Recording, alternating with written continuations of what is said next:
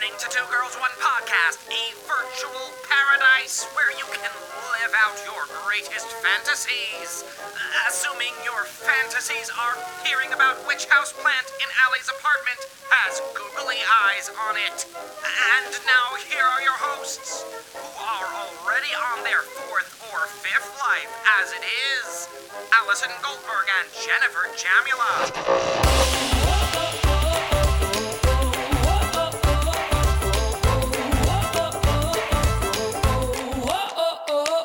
Hello, everyone. I'm Jen. I'm Allie. There's also somebody here named Matt, but whatever. Uh, welcome to Two Girls, One Podcast. No, no, no. Allie and Let's, I- let's not gloss over this actually because we played a prank on Matt very recently, and uh, I believe uh, there is some collateral in the Discord. So if you want to learn more about Matt, you can visit discord.gg slash 2G1P. Go on, yes. Jennifer. Yes. Okay. Come on, girl, let's do this. Oh, I gotta that pull up. I gotta. I gotta pull up your files. Yeah, who was that? Was that me? I don't That, even know. that was you. Wow. yeah, All right. you don't even know. Yeah, yeah. Wow. Well, I like that character. So, Allie and I are performers uh, who sometimes do funny voices just like that. Um, we had a, a live comedy show called Blogalogs where we used the internet as our script and we performed Reddit threads and Craigslist posts thinking, who could these people be? Why are they saying these words? We then made a web series called Two Girls, One Show, which you can find on Hoo Ha Ha. And in that uh, uh, series, we interview people behind internet posts and then go on scripted adventures. And here we are today with Two Girls, One Podcast, still looking at the internet, uh, digging into communities and phenomena that we find interesting through interviews. Welcome. We're so happy that you're here. And today, we just keep taking it to the next level. So I didn't know this existed. Dally, did you? no, but you you know I'm fucking excited about this one. yeah. Well, tell them, tell them what's going on. Now go for it, Jen. Go for it. You're on a roll. You're doing great. Why are And you you know you know I'm gonna get overly excited. I'm gonna go on forever. I All right. think you're gonna do a better hmm. job. I'll start strong. Okay, here we go. So, have you all heard of Second Life, a video game that's been around for some time? Probably, right? I, you know, I'm not really a gamer, but even I am familiar with Second Life a little bit. Wait, I didn't think it was a video game. Is it? I thought it was like you go hang out in VR, but maybe it's a video game because I have no idea. I'm genuinely asking. Is this a video game? It's, it's, it's a great question. I mean, Ah. uh, it depends who you ask. Uh, Oh, it's, okay. it's it's not. I would say, as someone who loves and studies video games, that it it it, pro- it is, but is not a traditional video game. It's more of a virtual. It's a virtual world. Great. Started Okay. in 2003, Wow. guys. 2003. Pioneers. 16 years ago. That's right. Still going. We should My talk to those founders because because also I gotta hand it to them. They've like survived. Usually the Yeah. pioneers off often they're like they they do all the blood and sweat. They fail because it's too early, and then someone else comes and makes the same fucking thing. Right. Right. Right. This or name one name one tech product social network website or other video game that has been around 16 years and still going strong very strong Craigslist. Facebook. Yeah well craigslist craigslist absolutely is a great example uh facebook was later than that or or no around that time College. right? Yeah, th- at this Colleges around point, that time. it's been a long time. Yeah, fair enough yeah. Jen and I just wanted you to know that we went to college. But Okay. Second Life is home to a community of sex workers. So within Second Life, there is this place called the Monarchy. In particular, there there are different clubs, but we're going to be focusing on the Monarchy today. It's a members only strip club and brothel uh, that charges really the highest prices of all of the venues like this in Second Life. So we're talking to the owner, creator of the club today, and also somebody who works there uh, to hear what is going on. Uh, We're going to need a lot of background information, but then we're also just going to get into the nitty gritty of like, how does this work? How do you get paid? What, what are you doing in there? How do we sign up? yeah, and how do we sign up? Um, I we need did- some cash. okay sign up as clients or as as employees Great Oh. question. Um, performers. okay got it. we found this just to mention through an interesting video uh, called Inside Second Life's Most Expensive Brothel. if you Google that or you go to YouTube and look for that, uh, you will find it by somebody named Quentin Smith. Uh, and it gives you a really thorough rundown of this as well. So check that out. I believe Matt found this one, which is Matt did. interesting. Mhm. I did, yeah. You it was uh, dirty, dirty piece of shit. I was It's looking usually for me. some bro- some brothels. Yeah, yeah, yeah, yeah. Uh, it's a fantastic YouTube channel called People Make Games, which goes behind, usually talks to developers of games and such. But this video was shared on uh, a popular video game subreddit that I subscribe to, and people were just like, had the same reaction as we are like, oh my God, A, this is amazing. B, what is Second Life in 2020? Like, this is a 16 year old virtual world. And what's notable about this, which I am dying to, to learn today, is like this world was became on the scene and people began like you can create 3D models. So it's like, hey, I want to own a guitar in Second Life. I need to not like Minecraft where you like put two objects together and like boom, you crafted an object. Like you have to sculpt and mold in three dimensions. You have to create something. And if you can't do that because it's highly technical, you can pay someone in real money to make things for you. So people have houses, real estate, objects.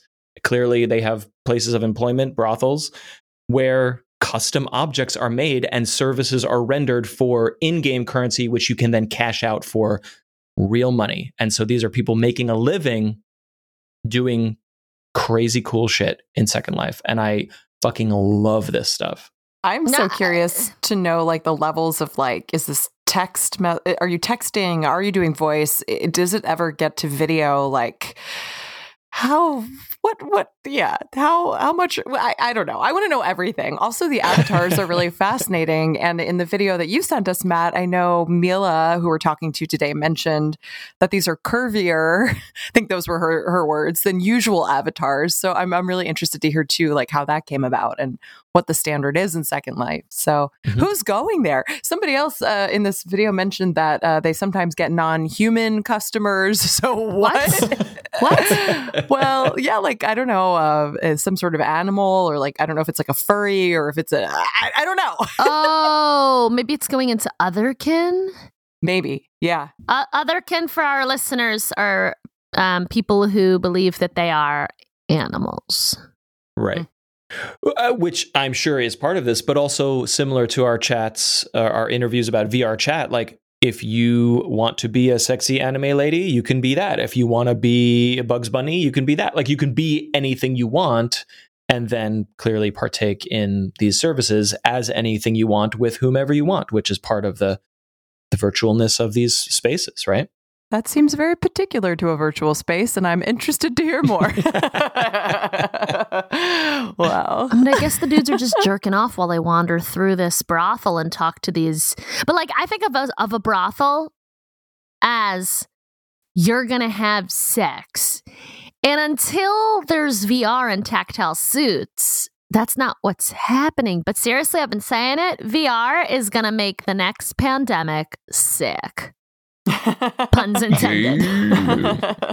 what do you what do you call it? I'm, I'm the, the the the term is escaping me. Uh, cybersex has Cybersex. been a thing since chat rooms, and people have been doing that since chat rooms. So yeah, clearly, it must just that's be leveling that up. But I do think Yeah, you can escalate to like webcam. But I Mhm. think I'm not kidding. I would love to go like create an avatar and be a sex worker there for like an hour. Nobody You has to know that I have the body of a 14 year old boy. Or it's an interesting question because I know, Allie, you've said about being a voyeur that you're like the ultimate voyeur, and I know you've done some. IRL things, you know, watching or whatever.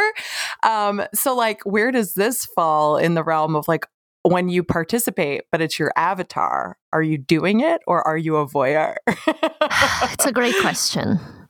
And I Yeah. don't know the answer, but I think it would be a fascinating hour.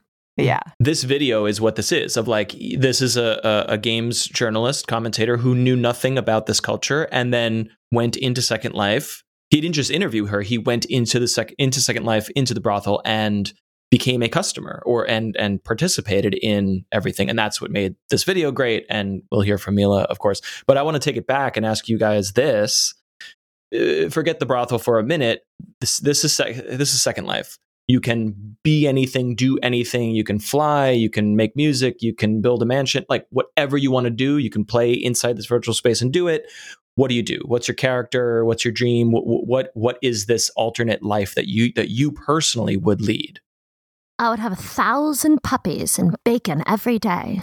Mhm. I don't know. No, I don't know. I, I'm gonna. You know what? I'm gonna come. I'm gonna put a pin in it.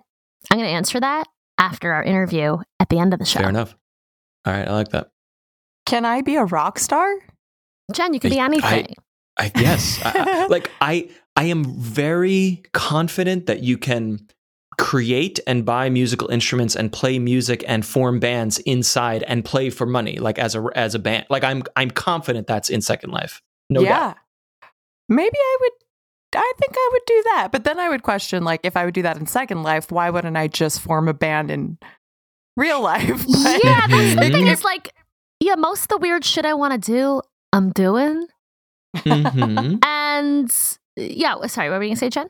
No, no. So I'm just thinking, should it be something like a little? Not that I'm going to be a rock star in real life, but it should should it be something like even crazier, like that requires like wealth? You know, I don't know. Like uh, watching this video, it seems that some they show like some of the houses people live in, and they're like multiple bear rugs, uh, bearskin rugs, and things like that. I don't, I don't want that, but like you can live outside of your means. It seems like so. Maybe I would do something Right. like that, where I would like have a yacht or but own an that take but Yeah. what's interesting to me is like that takes work in the game. So in order to acquire the funds and resources you have to play a lot of second life. I've been thinking a lot about this lately of like especially in the ter- in in context of animal crossing of like there's two kinds of animal crossing players which and the game is about making your house nice and furnishing. And one is like i'm playing animal crossing and i'm making my house pretty much exactly the way my real house is. Like i have a nice living room i have a music studio i have a cool kitchen with nice appliances and then there's other people who play animal crossing and they make their house like hogwarts from harry potter. They're living in a fantasy is world. the answer. and I think forming a band in a virtual world and playing and really being committed to it with other people or whatever who are all over the world is safer in a lot of ways than doing it in real life because doing it in real life is fucking scary as hell and you probably can't make a living at it. And so in the virtual space, you can work your normal job and live your life and make your money and pay your rent. But then at night, you go online and you're playing a music club. And if it's not that good or you're or you fail at it or what, like who fucking cares? Like you're an out you're an avatar. Like there's no embarrassment, right? Yeah, because not everyone can be this. We've already done this.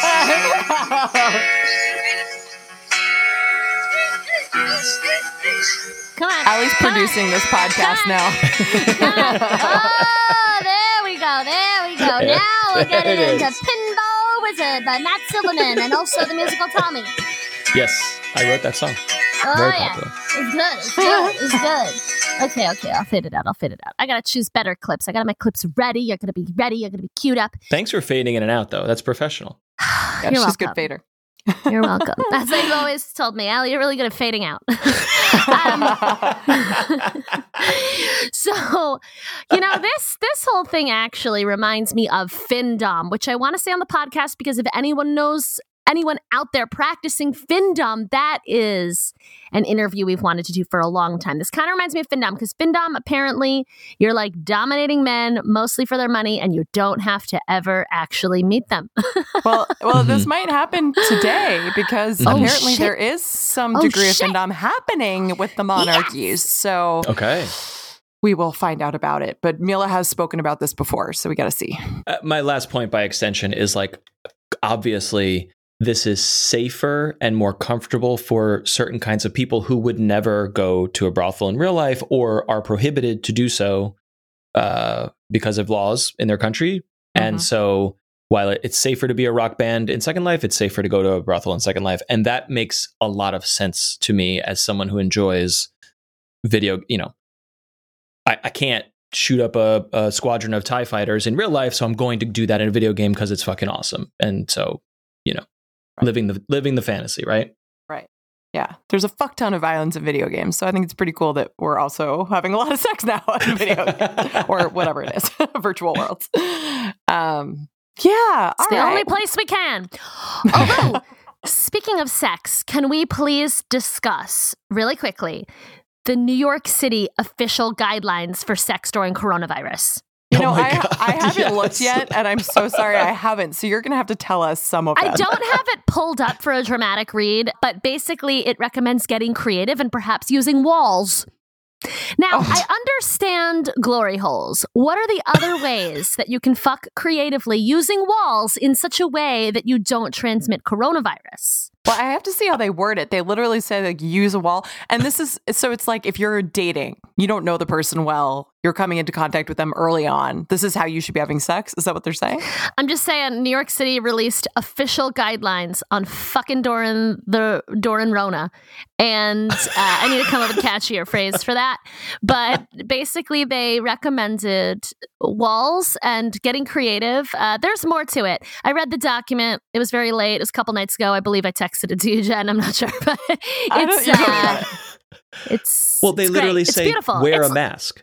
Wear a mask. And it's like if if you are having intercourse with somebody, what the fuck does a mask what is a mask going to do? Um, it's a pretty woman move. So basically, like you're allowed to fuck, but you shouldn't make out. I think basically New York is recommending doggy style. That's the official recommendation. okay. Like All right. That's what's happening. Great. Check. it's so good. It's just it's sort of like it's sort of like your like weird uncle who's like trying to be cool. You know what I mean? It's like, hey kids, like you can still bone. You just have to get creative. Like it's Wait, I just Yeah. found what you're saying. It says one of the Give it recommendations. Literally, this is a government document. They say make it make it a little kinky. Be What? creative with sexual positions and physical barriers like walls that allow sexual contact while preventing close face to face contact. I think they mean like a like a plexiglass screen or something like we get at stores now, but like not at the genital area. you're getting creative, Jen, and I like it. Thanks. I like it. This yeah, I know you're right. It's an official government document, and that makes me wonder, like, how many people sat around in a room and de- oh, a virtual room and debated the wording. Yeah. R- Yes. They also use the word You know? rimming. Oh, my do god. read it. Do read that section. Come on. Well, it just says rimming might spread the virus. Virus and feces may enter your mouth and could lead to infection. Oh, All right, guys. No Awesome. looking assholes during the coronavirus. You can fuck in unusual or kind of normal positions. Glory holes are okay. What else we got, Jen? I- I'm also hearing very clearly that Furries. fursuits, full full Yeah. mask, Ah, uh, full Brain head. went the same place. Fursuits are good. Furries, you can keep fucking. Yeah. Yeah, we should write our own guidelines. I like oh this. Oh my Okay. gosh, we should. X'd out Ours of would it, be way so, more yeah. detailed. Ah, that was, All right, let's do All some right, we, great. we gotta That get was to our we gotta get to our guest and we gotta get to our trivia. Oh. Today's episode is about Second Life. I you know me. I love virtual worlds. I love virtual economies. I love the communities that form there, and I love when brands get in there. You know, I love when government agencies get in there. Today's trivia in 2008. What U.S. government agency created its own island in Second Life, and for what? nefarious purpose. Or not nefarious, maybe normal purpose. I have three choices. A. The Department of Housing and Urban Development purchased 360 square kilometers of land, making one Second Life landlord rich and evicting many residents. They then used it to test the layout of a theoretical recession proof Detroit. That's choice A. Okay. Choice B NASA built a planetarium complete with high resolution images from the Hubble Space Telescope in order to combat many calls to defund the space program. That is choice B. Choice C the IRS built a career center which included a NASCAR style racetrack in order to save money on job recruitment costs. what? Sometimes I wish you could see my face when you read these. What is it? It's like perplexed emoji. Just- what? I don't. So there's just like uh, there's a lot of it's like twitching almost. Like what? I- um. Okay. Okay. As much as I love to envision like new NASCAR employees like driving around in NASCAR style races to like I don't know, love working for the IRS or whatever. Yeah, I'm gonna say no to C. Is that wrong? Yeah. I'm gonna go Ju- with just wait, just to Yeah, yeah, clarify, yes. it's it's not NASCAR, it's the IRS. Yes, yes. Is it made a racetrack right, right. to, to Okay. like be cool and be recruit cool. people. That's a really funny idea.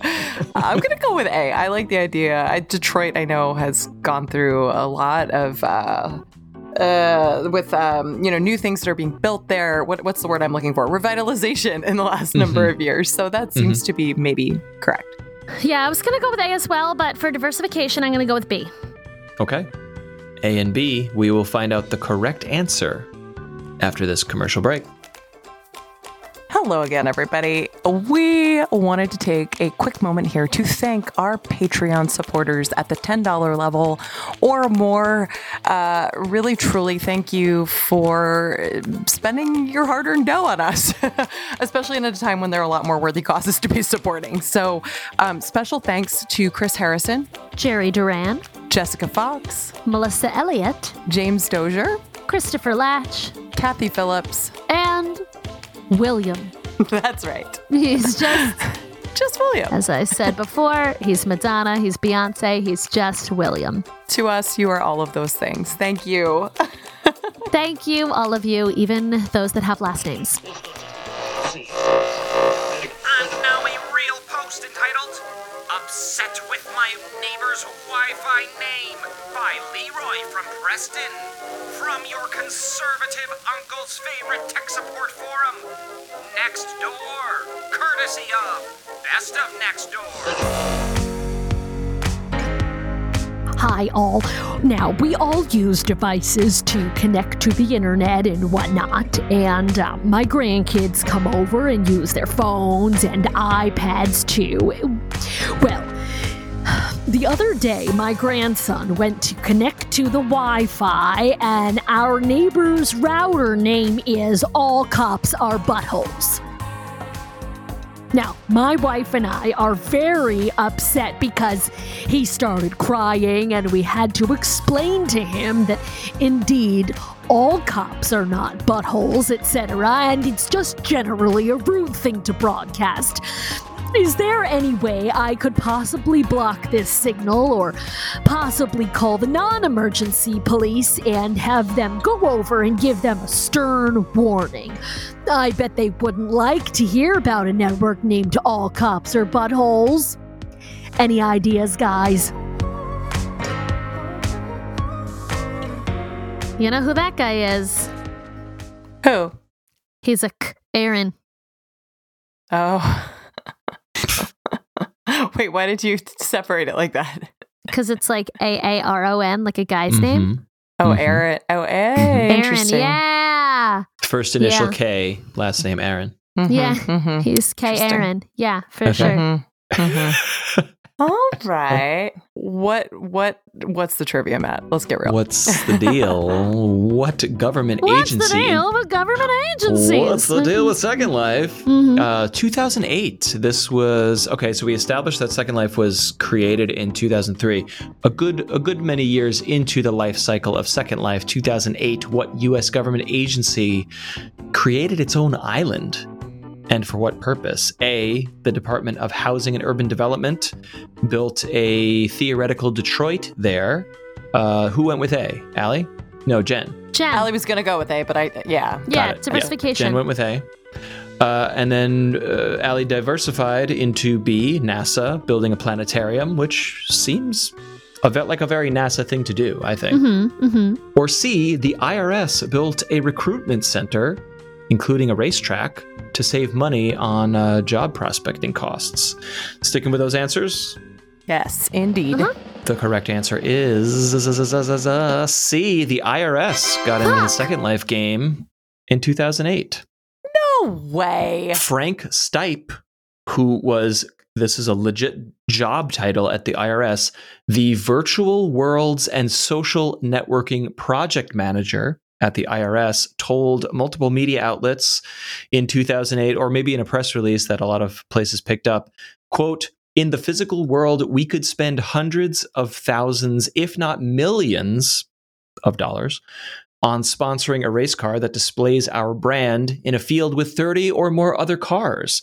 In the Second Life virtual world, we have spent a few thousand dollars to, to build a complete entertainment and communications venue that includes a race course.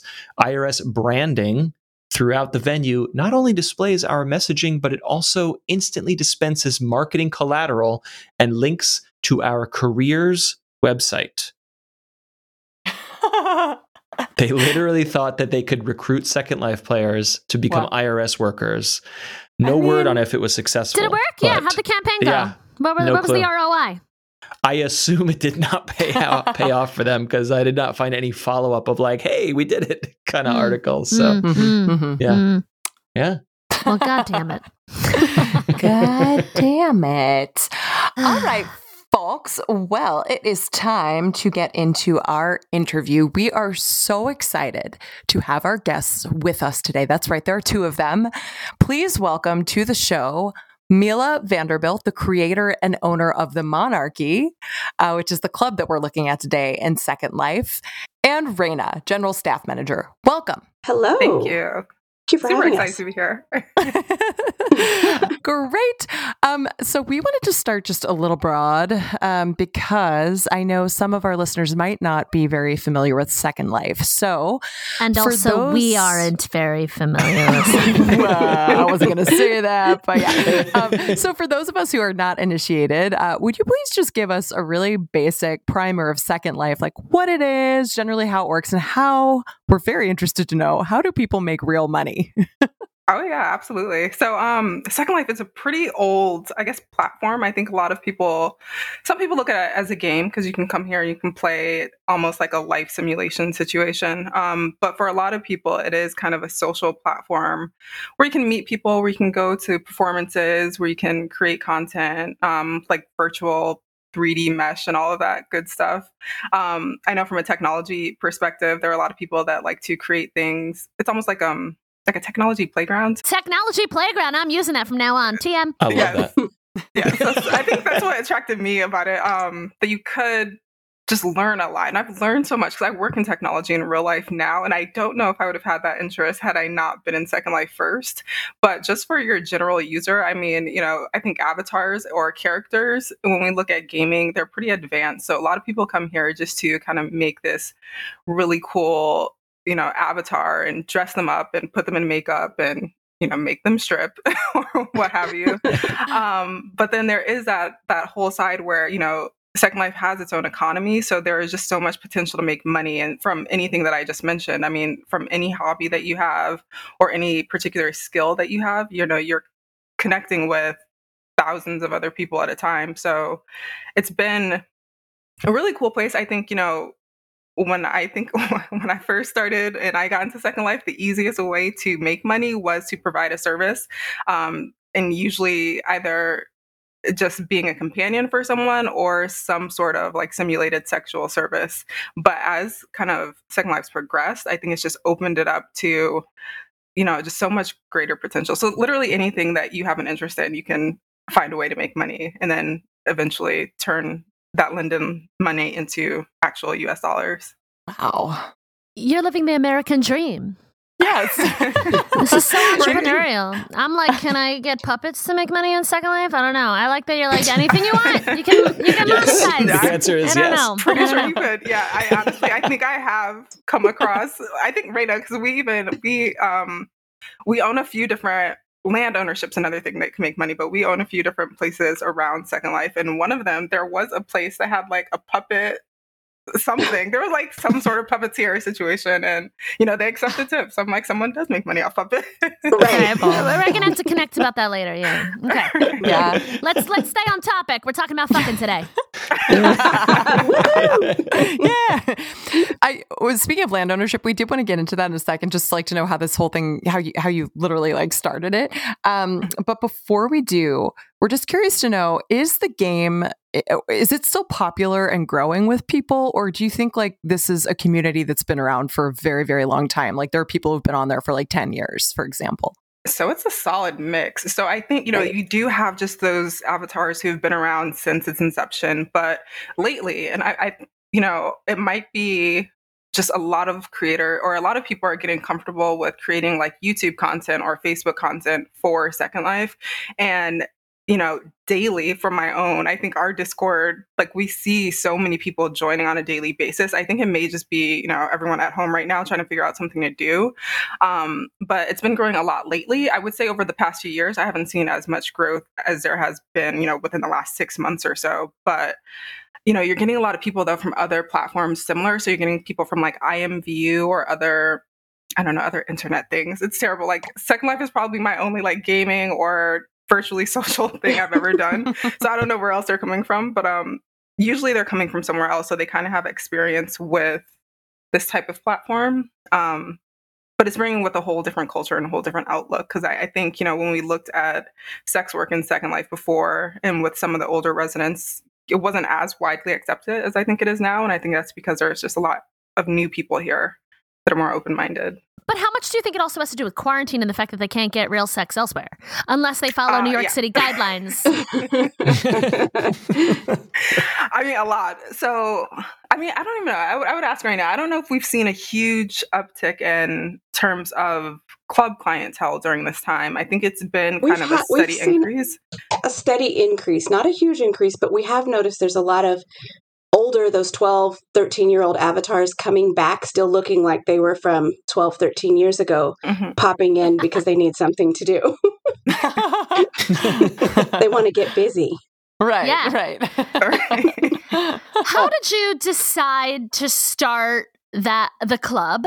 And what was the process for designing it? Yeah. So when I decided to start the club, so for me, well, back when I joined Second Life, role play was a big thing. Like people would literally sit together, like writing graphic novels, or not graphic novels, like erotic novels, essentially. And I always mm-hmm. really enjoyed writing. So when, you know, I came across these places where it was just like erotic writing, I'm like, that's interesting. And I was like, I also feel like people would pay for this. So um, originally at my time, I had um or, or at that time I had a business partner, and we were just like, um, what can we learn from both these role play places we go to and other places that are already like strip clubs and such like that. Um, so those existed first. So we were just like, we want something like that, that one kind of embraces very diverse looking avatars. Cause at the time, nobody wanted like a curvy avatar. Honestly, nobody wanted a brown avatar. So we were like, we need to create a space that, you know, is one for me, someone like me. Um, and then also just somewhere, somewhere, um, that people who really enjoy writing can do well and make money from writing you know. Wait, I really want to hear more so about nobody wanted a brown avatar? It was very tough. So early Second Life, it was there weren't very many creators that were creating, you know, brown skins or anything that kind of had African features.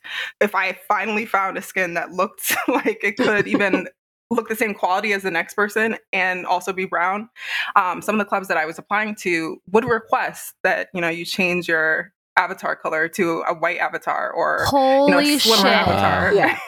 that is so fascinating. I'm gonna sound like I'm belittling this, but I'm not. I just want to say, uh, black avatars matter. Yeah. No, seriously. Yes. So true. It, it wow. okay. Very frustrating back then, and I remember that was like the thing, and it was like normal. People would like ridicule because I mean we made our shapes differently. I didn't necessarily make my shape to look like a black woman. I think I, I made it to look kind of cartoony. I, you know, I think I always call that out that it's like a Jessica Rabbit times ten um, in terms of shape. But you know, they didn't want the curves. They wanted you to look very you know, Eurocentric, very slim. Um, and it wasn't even what the clients were saying, right? Because at that time, if I didn't think I had a marketable look, I don't think I would have started, you know, a business with it. But it was really from other club owners who wanted a very specific aesthetic for their club. And at the time, I wasn't it. So that was really why I was just like, well, I'm going to create a space of my own. Okay, I mean, I hate this, but I also love it because every time we do an interview that we think is just going to be like some like crazy kinky thing, there's always this like amazing, meaningful backstory. Yeah. Yeah. I mean, I'm upset to hear this, but shit. Yeah. Okay, let's talk about graphics back then, though. Yeah. Mm-hmm. Oh, yeah. Because the mm. color schemes were like a box of crayons, yeah. where white was peach and right. brown was the brown color. And everyone, I call them eraser skins because everybody looked the texture of an eraser, like when you erase. so graphics were horrible back then. So color mixing was probably very hard. Mhm. Uh-huh. Doesn't make it any better. How did you come to Second Life and to the Monarchy? Oh wow, big question. Um, I came to Second Life. Actually, I found it on a website looking at health information, and I popped into Second Life and kind of tootled around a bit and made some friends. Brought some other family into Second Life with me, um, and then fast forward to a few years, I met Mila at where did I meet you? I think it was at an event. Mm, Maybe I, it might have been at the Monarchy. I think I came had a to visit at the friend. Monarch. Right, we had a mutual friend. I came to visit the club, and then we just started hanging out after that. So the two of you met, and can you tell us uh, more about how this club got started? It took a few years, I think, knowing Ray before I got her involved with the club because it's it's a tough situation because people don't quite take business serious because I don't think at the time anyone was making the type of money that we were projecting. So it, it's hard to find like management team. So I think you know, for me, I just want to get very comfortable with people. Um, but originally, when I started the club, I had a partner who did not care at all about the business. He was just like there to do. I mean, he started off as a client, so he was also just there to do whatever made me happy. I think we were around for maybe a year or two before I even met Ray. And at that time, we were really small. We were like a party club. So we would just, Yeah. you know, hire these virtual DJs and they would come and we'd throw parties. And there's a, you know, a chance someone might hire a virtual dancer. But I think um, as the years went on and avatars started to look better and, you know, people started or technology improved. So, you know, voice was an option in world now.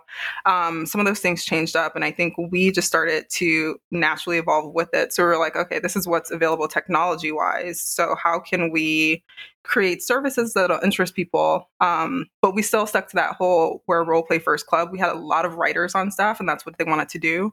Um, but then we started you know, bringing in girls who did voice or who potentially may have had um, phone sex work or experience. And, you know, even recently, I think most recently, we've brought girls who do, you know, cam services. That's very new for us as well. So within like the past year or so, and we hadn't done that before. So it's just been like a natural evolution over, I don't even know, maybe six years. I think so. I think Yeah. it's been about six years.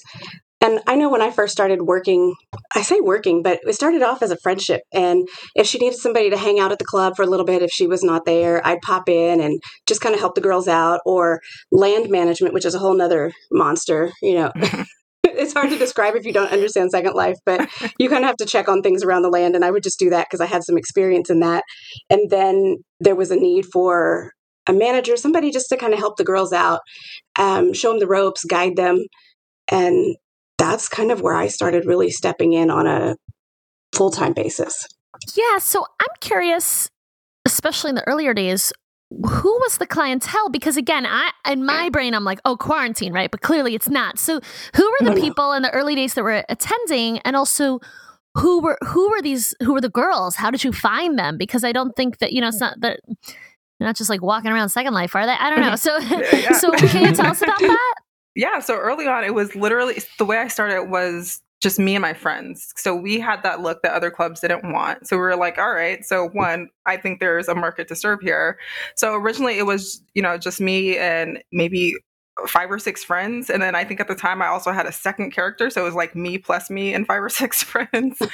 um, and the clients literally they are just like roaming around second life. So that's a lot of what we did in the beginning. One we did advertising and we jumped in on social networking. Social network wasn't huge when we started um, but a lot of it was going places meeting people getting to know people um, and then letting them kind of know what you do. So it, it was a lot of networking, uh, which I think it still is. Um, but that's how, you know, Second Life used to be really busy. There were like these hubs where you could go to a club, you could go hang out. I think as the grid has expanded, people are more, you know, separated. You know, before we had very few places to go. So anyone you wanted to meet in Second Life, you could go land somewhere and there would be dozens of people. Um, so that's how we started. And then we also you know there are things within the game like there's second life seo where you can come up higher in search results. So we make sure to dive into that very early on so people could find us if they wanted to. But it was it was just a mix between you know advertising search engine optimization and then just jumping around places and showing off what your avatar looks like and kind of seeing who Just would meeting people. yeah do you think brown and curvier avatars are more accepted? Is this a battle you're still sort of fighting? And how are these changes coming about? You know, you know, like how much does it have to do with uh, awareness, clientele, or just the technology and design, them not having the right colors available? Like, what what has that journey been? I mean, I think people are definitely more accepting. I, you know, I always find this hard. Maybe Ray could speak to it because I Mhm. haven't really gone to other clubs to like check in what their girls look like. But just seeing from advertisements, like I think for years we were the only club that had a brown girl in like its main club image. But now, you know, we see it more often. So I'm like, I people more often. Yeah, no. are way more receptive. Um, I don't, I don't. I think the client has always been. I think now we're dancing that line where how offensive is your fetish? But um, you know, there are Right. definitely more working. It might be too that that you know there are a lot more black skins that are high quality, so we don't have to sacrifice quality just to be black anymore. Um, and in terms of curves, you know, before it was kind of awkward to try to make um, an avatar that was made to be skinny curvy, but now people are making you know mesh that can bend and move in certain ways and you know skin details that can look a certain way so it's not quite awkward. So i think you know just with quality overall people are more apt to and more comfortable kind of representing either what they look like in real life or their whatever this because i mean there's also that look where everyone's like going for a kardashian look right now so it just might be whatever's trendy Right. um so yeah i think a lot of probably real world trends kind of push that as well I think in the last five years, Second Life has really allowed creators to add curves to bodies. There's been different different pieces you can add to your body to get the curves you want. Like one time we had uh what were the fake boobs?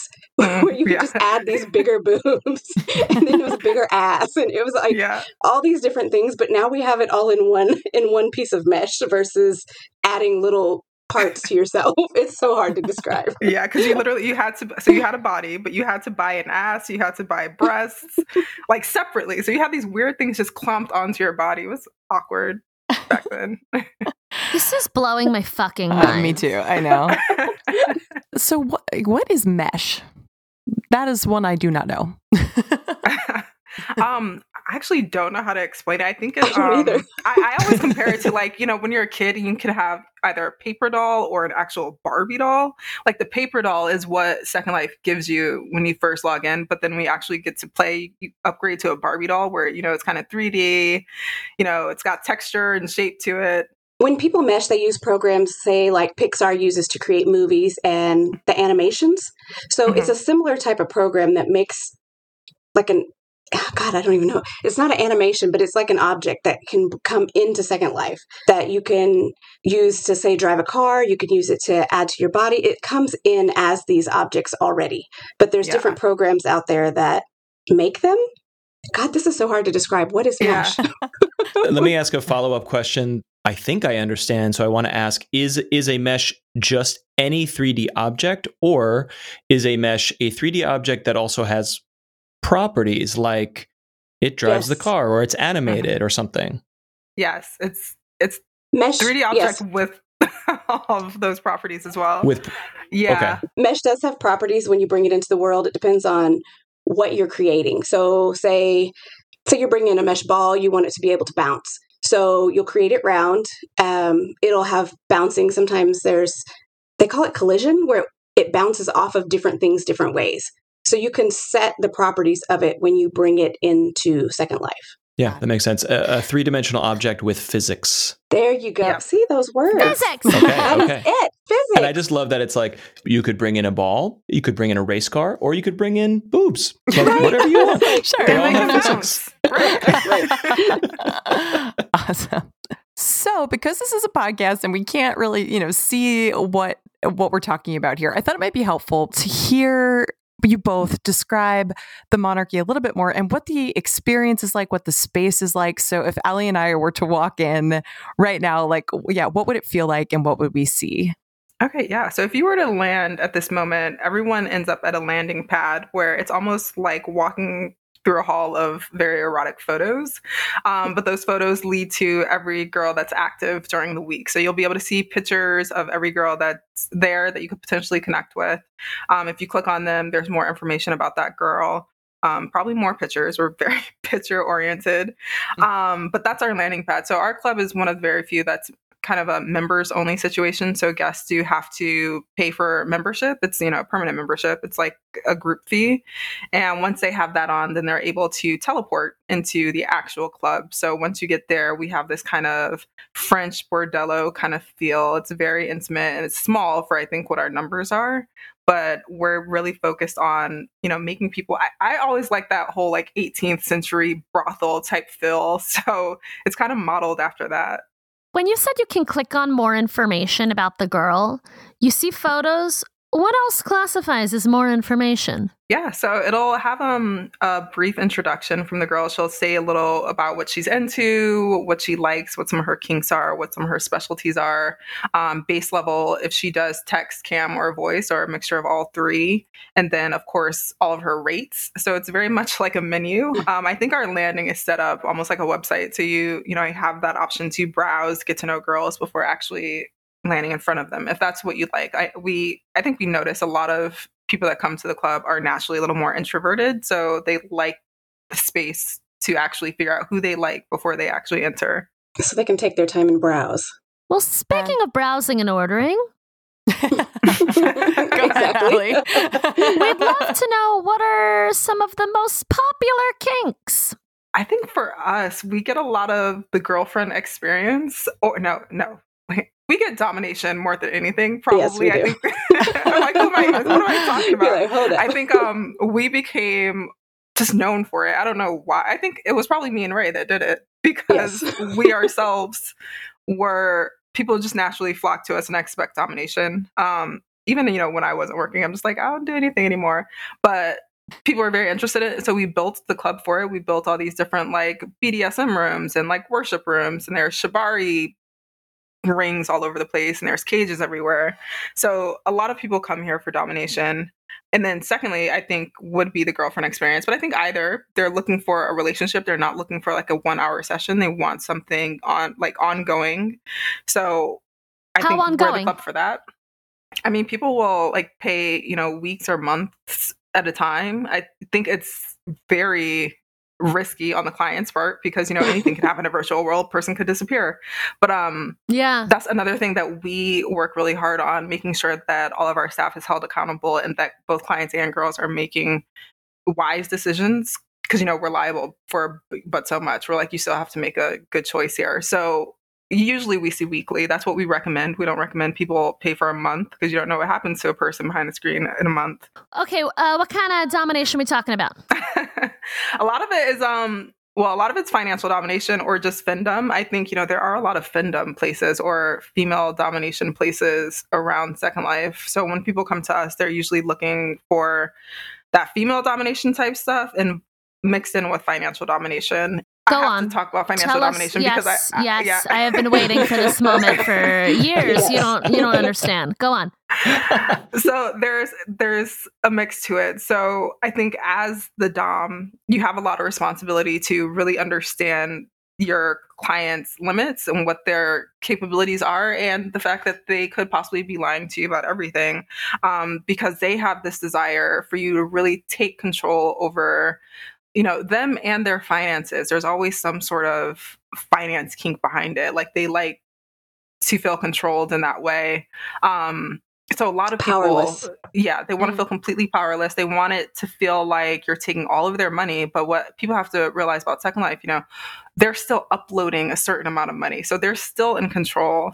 And i think you know a lot of flack that we get for this is that we're just taking advantage of these men. I'm like they're still uploading what they upload into second life. And you know that's that's what they're playing with. So it's a little more limited than real life you know where someone might go max out a credit card second life doesn't even let you upload past a certain level. Like you can only upload i don't even know what it is. But there's a daily limit there's a weekly limit and it depends on how old your avatar is. So we're we're taking from a pool that's already limited.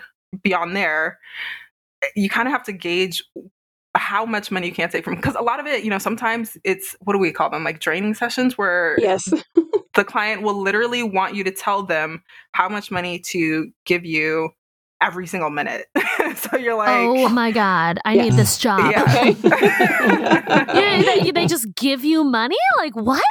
hmm So, I mean, I could talk maybe about one experience specifically because I think, you know, I still have this like one moment that still blows my mind um, about this guy who accumulated so much Linden and World that he was even able to do this. But, you know, you'd meet a sub, they would come to you, um, let you know they're interested in financial domination. For me, you know, it's tricky because you also don't want to waste your time. So for me, there would be a certain like dollar threshold before I even start the conversation with them. And in this case, I don't know. I think it was like ten thousand Linden, which I don't know even know what that is in real life. Yeah, what, what the hell's Um, a, Linden is the in-game currency? yeah, that's the currency. I'm Okay. gonna have to look up what the conversion is, or maybe Yeah, right now. I'll look, I'm gonna no Yeah, let, let us know. Okay. Um, so from there, that's when I would start to get to know them. Um, and for me, I ask a lot of questions. I, you know, my my domination style isn't like I'm not into demeaning people or anything like that. I think mine is more about control. So, you know, over a week or so, you just naturally start to control this other person and their finances because I've asked so many questions at this point. I, I know so much about this person. Um, and then we would have these like sessions, these FinDom sessions where, you know, I may have them tied up to a like BDSM cross or something. And, you know, emoting is a part of it because I like to write. So you're writing out a scene for them you know but in the process you have them do something and as they're doing it you're telling them how much money to give you um also if they want to see you do anything you know they pay more for it so it's like everything that is related to an action is related to a dollar amount. So this one client that came in you know eh, we spent hours together. And for this was a couple years ago because i don't even have the time to do it now but we spent hours together. And i think at the end of it you know we were he had spent about 900,000 Linden and this is what he had in his own account. And um I have to that that has to be like close to $1200 after for like 4 how much did you hours together. 900,000? Nine hundred thousand. Well, I know that the ten thousand is roughly about forty dollars, thirty-seven to forty, because the Linden market does fluctuate just a bit versus a buy and a take. So yeah. So it was quite a bit of money, but um also, you know, I had I was getting to know him and he knew I was like coming up on a trip soon. I was going to Puerto Rico and he was like, I really want to pay for this trip. And I was like, but we had to restrict I wanted to restrict it to, you know, whatever we were doing because I also get nervous that if someone just gives me a bunch of money that if they reported it, it could look suspicious. So I'm like, we're gonna make sure this is connected to something we were doing that I didn't just take, you know, a thousand bucks from you in a second. thirty-five hundred dollars. Oh, it's 35. um but yeah, so that's why I think it's a little different than real life because I think, you know, in real life with Findom, you will get those situations where someone may possibly just want to give you a thousand bucks and um Yeah, that's that's kind of it. that's my career change. That's what I want. right. All right. Well, as There's I mentioned the other side of that that you might not want. Oh, I know. I don't Because know, also let's- there are there are a lot to handle. So I think when I stopped, so when I stopped working the club, that was years ago. That was maybe a year into the club that I stopped taking clients. Period. And I transitioned to I was like, well, I can entertain subs. It's not going to like come in between me and my real life work. They require a lot of attention and a lot of energy that other clients don't. Like, you know, when an other client walks out of the club, you're like, great, see you next time.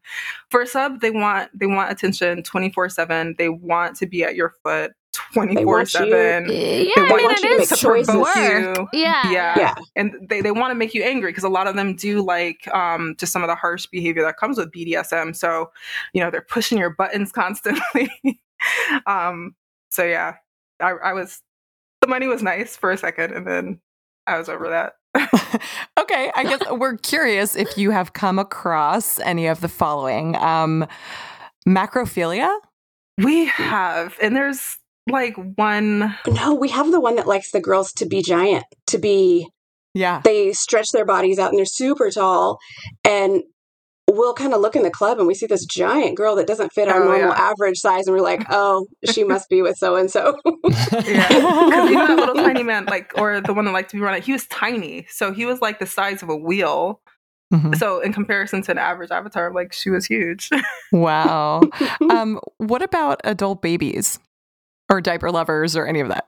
we I don't get that often, honestly. lot of that, no. um, Okay. because in SL it's very tricky because avatars can look young. So when they also have that kink. A lot of times, the avatar looks too young for us. Um, so we don't want to dance into like age play. We're like, if you look like a full adult and have that kink, yeah, but I haven't seen anyone do that. They usually come in looking a bit too young with that kink, and we're like, that's we can't. Right. Um, we've also covered here uh, Bad Dragon, where it's like dildos that are like of different like mythical creatures, or um, we've definitely covered furries on this podcast a lot. So, and I think I heard in the video somebody say that sometimes people come in like who aren't human. So, I Mhm. guess like what have some of those experiences been like? Like, what are people coming in as if they're not human? Yeah, we have a bunch of furries that come in. Usually they're what like foxes or wolves. I believe they're foxes or wolves when they come in. Yeah. The Okay. Big we sometimes though we have the giant what are they? I don't even know what if they're an animal, like centaur type things, like they're huge and they're like too big for our build, so they usually have to go somewhere else. But we have a few of those that come in. Um, we've had a dog, just a flat out normal looking dog. What did the dog want done? well, I, the dog that's been in recently has just been watching He dances. just hangs out. Yeah. Yeah. Okay, cool, cool, cool. That sounds like a dog. but I'm sure there are, you know, I'm sure. I mean, if there's porn for it, it most likely has happened in Second Life too. So I'm pretty sure there's been escort sessions with a dog. Oh, for sure. Yeah. We would love to know what are some of the most realistic animations and motion captures that are happening? Like, what are the things that you think like we could go in there and see and be like, oh my God, that's just like the real thing or even better? Yeah. I think, um, so we do have this one particular sofa that we keep on the second level completely out in the open. So if anyone wanted to get in on that sofa, they've probably got an audience. Um, but it's by this one creator who's creating all these motion capture, really rough sex scenes. So, you know, don't know about realistic, but it's the most, I mean, realistic in terms of, you know, what the animations look like. It's the most realistic I've seen. But in terms of like, are people having sex like this daily? I don't know. Um, because it's really intense. but you know, it looks like two humans moving. I think everything else you can kind of tell was created for a game. Like the animations aren't as natural. Um, but over the years, again, that's something else that's developed a lot. So we have a lot of furniture around the club. Like even the dances on the poles look pretty realistic. I think they're all motion capture, but motion capture wasn't huge a couple of years ago. So that's slowly been taking over. You know what? This is great because I've actually been to a sex dungeon and the cleaning that's involved is intense. But you guys don't would have to worry about that at all. Right? No, That's nice. That's Not at nice. all. that's the convenient part, right? Uh, what are the ways that people can sort of level up so you can sort of interact with avatars is it just what it sounds like right you can Mhm. sort of chat back and forth and then you can order essentially phone sex or webcam. How does that work Yeah, so it's just like that. So we're we consider ourselves Nailed like it. text Yep. first. You really did. um, so we're text first. So naturally, if you go into the club, girls are going to be typing to you, and if you tip them, they're going to write out a scene for you, um, walk you over to a pole, but also kind of write set the scene, write it in text. You would have to be the one to inquire about other services, but you know, as you're getting to know the girl, she also may be kind of recommending. It's it's literally like upselling. So if you're you know in a shoe store and you want them to get a handbag as well, it's similar to that. So um, throughout your time with her, she may also you know say what else is possible, and it's just up to the client to choose how far they want to go and what they want to get into for the day. And for most of this, are people controlling their own avatar or do you like give up control of your avatar to the other person sometimes? Um, there's a mix of both. So if you're a client there for domination, usually you might give someone else access to your avatar through something called what is it? It's called restrained RLV. love. Yeah, RLV. So restrained love something. And that gives them complete control to, you know, walk you somewhere, sit you down, stand you up, animate you. Um, when it's a consensual situation, or I guess that is consensual. I don't want to dance there. But um, when it's something where you both have control of your avatars, anything that you sit on, your partner can animate you as well. So you could either choose animations or the girl could choose animations. But yeah, so there's a mix. A little bit more about the connection that is formed with clients? Like you said, some are for the longer term. Um, uh, like, how far do relationships go, and do they ever go beyond the monarchy? Yeah, so I think that's just because we t- tend to attract people that want something a little more regular or long term. Um, relationships do form. You know, where one already very much more comfortable opening up about what interests us and what interests us sexually to people online that we may have never met before. Um, so naturally when you get to a point where you're opening up about some of what may be some of your deepest darkest fantasies that you absolutely would never even consider living out in the real world you tend to connect with the person you're telling this all to. So we've seen some like pretty solid friendships form especially because some of these you know clients they'll come back for years. I think we've had clients in there that have been coming for years, maybe not always with the same girl, but um, you know, you just form friendships. And we have seen, I think, you know, we had one of We our had a marriage. highest, yeah, we had our one of our highest tipped girls got married to our highest tipping client wow. In second life or in real life? Oh yeah, in Second Life. In I Second don't know Life. what Okay. their relationship is in real life, but I think they are connected somehow in real life. Wow. and they are still together.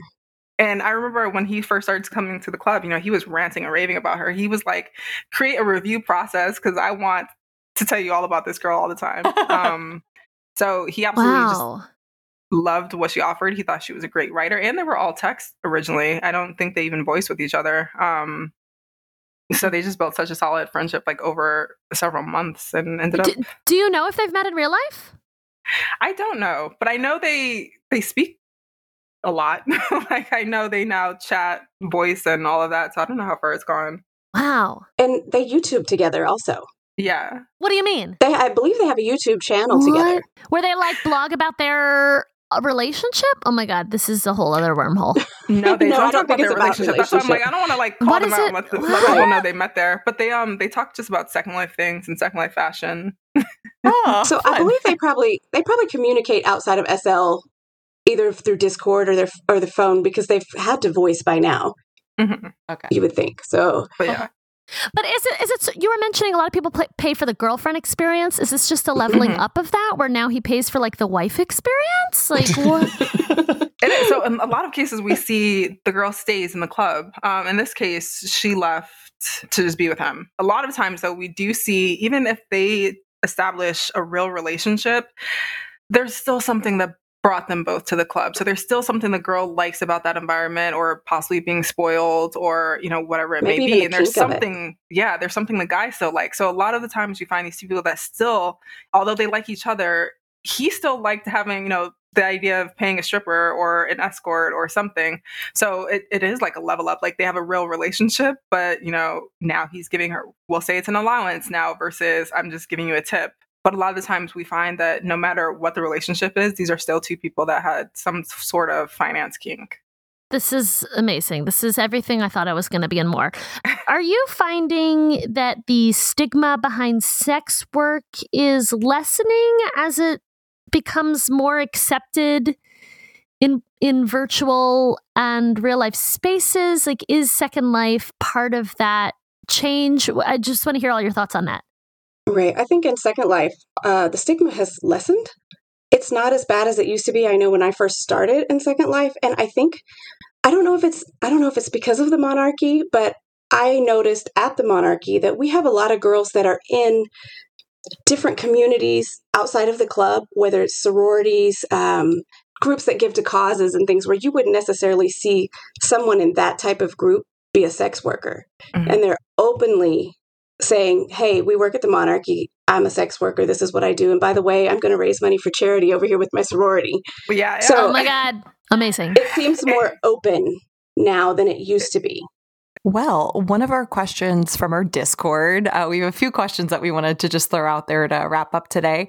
One of them from Chad is Do you have any thoughts on what legal protection or support structures you would like to see for real life sex workers? I do, and it's it's crazy because I think Ray and I started talking about this the other day because you know I'm coming from a place where I wasn't all that educated on you know legislature when it came to sex work, but the other day I was just like, why is sex work illegal? And I remember I started looking up like what our original like when these laws were formed and like what the thought process was behind it, and a lot of the arguments on you know why even just escorting in real life you know and, and person is illegal and a lot of it's behind they think it'll increase crime or increase trafficking and i'm like that almost seems opposite it seems because it's legal that there's a higher demand for all of this so I, I don't know yes you know short answer i think um it doesn't quite make sense to me some of the stuff that isn't legal. So I think there's a lot of reform that needs to be looked at. A few more questions from our Discord. So from Zichi, uh, they would like to know how will the concept transcend to the VR world? Yeah, so how is VR incorporated into this, if at all, or how is it heading in that direction? Yeah, so Ray may know a little more than I do. I know you can use a VR headset in Second Life. I don't quite know the capabilities because Second Life or Linden Labs, who make Second Life, focused a lot of their time, energy, and resources on this project called Sansar, which was a virtual reality platform, much like Second Life, but for VR. They recently completely let go of that project. So I don't know how much of that effort they're going to put into Second Life now. Um, but all I know is that you can use a VR headset. I don't know what the experience is like like. Right. But I know it's possible. I haven't heard anything from our girls who have had that experience or have been asked for that experience. Oculus was working with Second Life at one point to incorporate that into Second Life, but like she said, when they moved over to Sansar, that kind of went with Sansar. And so it kind of faded off for the most part. And then Intimacy Gandhi would like to know uh, Does the owner, Mila, plan on retiring? And do you have plans for what to do when that time comes? Yeah, so I mean, technically, I'm retired. I think, um, just as the owner and creator, what I wanted to do over the course of a couple of years was to figure out kind of a plan that would allow me to explore other venues in Second Life and also just make space for changes that were happening in real life. You know, I had a huge career change a couple of years ago. So I knew I wouldn't have the time for this. So I did completely step away as being, you know, involved in the day to day. So that now is Raina's job along with Yay. another manager, um, so basically, they completely manage all the other girls. We have two supporting managers that also help with events and putting on productions. Um, and I, you know, it's my charge to meet with these four people once a week and we go over things and just make sure things are running smoothly. And I, you know, continue to build. So I think, you know, every time I have the opportunity to come in and just fix something in the club or anything like that. That's what I'm there for. But in terms of like day to day, I'm not involved anymore. Um, and I think, you know, if it ever comes to the point where I do need to step away, I think, you know, we'll be in good hands. you know, we've got a pretty solid team, but I don't have any intention anywhere. of completely leaving. I think, you know, I'll always have my hand in it almost surely, uh, um, somebody in our Discord, a listener of the show, says, Have you requested custom assets, be it artwork or code for the club? And uh, have you done that for a client? And if so, what was it? Yeah, we get requests like that often, um, but it's not necessarily anything we have to import. You know, there's just so much in Second Life that if someone wants you to dress up a certain way or they want to be able to do something animation wise, it usually exists in Second Life. So, you know, at their cost, of course, we would be able to find something to meet whatever fantasy they have. And that, that's another part of like why we have so many spaces on our our region or our sim, which is the land where our club is, is, you know, we could really create whatever scene somebody wants. I think a big request lately has been two girls on two or three girls on one pole together.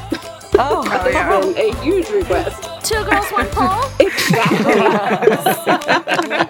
Well, I'm just going to end that here. That's. well, there were so many, as you said, Allie, just like uh, layers to what we were talking about. And, uh, you know, as we discovered, touched upon a lot of things that we have covered or have wanted to cover in this podcast. Like, who knew that this would be the onion that like encapsulates so much about two girls one podcast it's so cool uh, well and timely with social movements oh like, my god crazy yeah. i had no idea yeah. i had no idea either yeah i mean it makes sense once she said it i was like oh yeah racism online as well got it right right yeah. yeah. but just that bias that was like baked into the platform in the beginning right. of like we just don't like this has been a complaint in a lot of video games of like I'm a person of color and I can't I can't play as me in the game because it, the game is limited. Like that's a larger discussion of um, identity yeah. in, in gaming too. Yeah. Yeah. Interesting. So Matt, you've seen this before in other games? or oh yeah I, I, mean in the in in the olden days it was like here's your character it's just a white guy fighting fighting right, the bad guys right, that's all you right, get and then in later it's like oh customize your character but it's really mostly anglo-european archetypes and only just recently and and there have been many progressive games that have bucked those stereotypes but like again, Animal Crossing is a great example of like it's a Japanese game. It's usually just the stereotypical. Here's a little cute white character, and here's a little cute, a cute white guy, cute, cute white girl. You know, that was it. And in the latest iteration, people have been so excited of like all the skin tones are there. I can finally be me. Like that's that's been a big discussion and a big um, thumbs up. So many things in an So online brothel. um, well, I'm gonna get started on my findom and my glory holes, so I'll see you kids later. if you have any more uh, creative ways you're abiding by the New York City sex guidance, uh, let us know. You can tweet me at Allie Gold, A L L I G O L D. And me at June Bugger, J O O N B U G G E R. You can email us at 2G1podcast at gmail.com. We always love to hear from you. Also, you can text or call us and leave us a voicemail, which is so awesome. That number is 347 871 6548. That number again, 347 871 6 lit. That number is also in the show notes. So, you know, if you were furiously trying to jot that down with a pen you couldn't find, like, don't worry about it. It's in the show notes. Um, also, visit our Discord, discord.gg slash 2G1P. As you could hear on today's show, we often get questions from you for our interviewees. So please do come there. Uh, and there is a lot of fun conversations that are happening.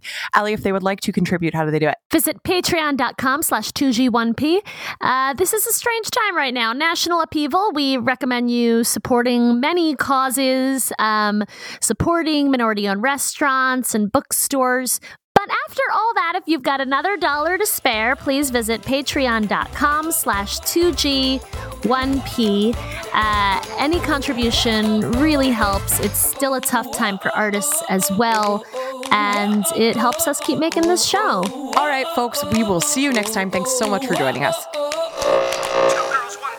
Is hosted by Allison Goldberg and Jennifer Jamula. Then enhanced with a variety of meshes in all the right places. I mean, produced and edited by Matt Silverman in New York City. Production assistance is provided by the Podglomerate. This show is a production of The Daily Dot, the number one source for in depth reporting about life on the internet.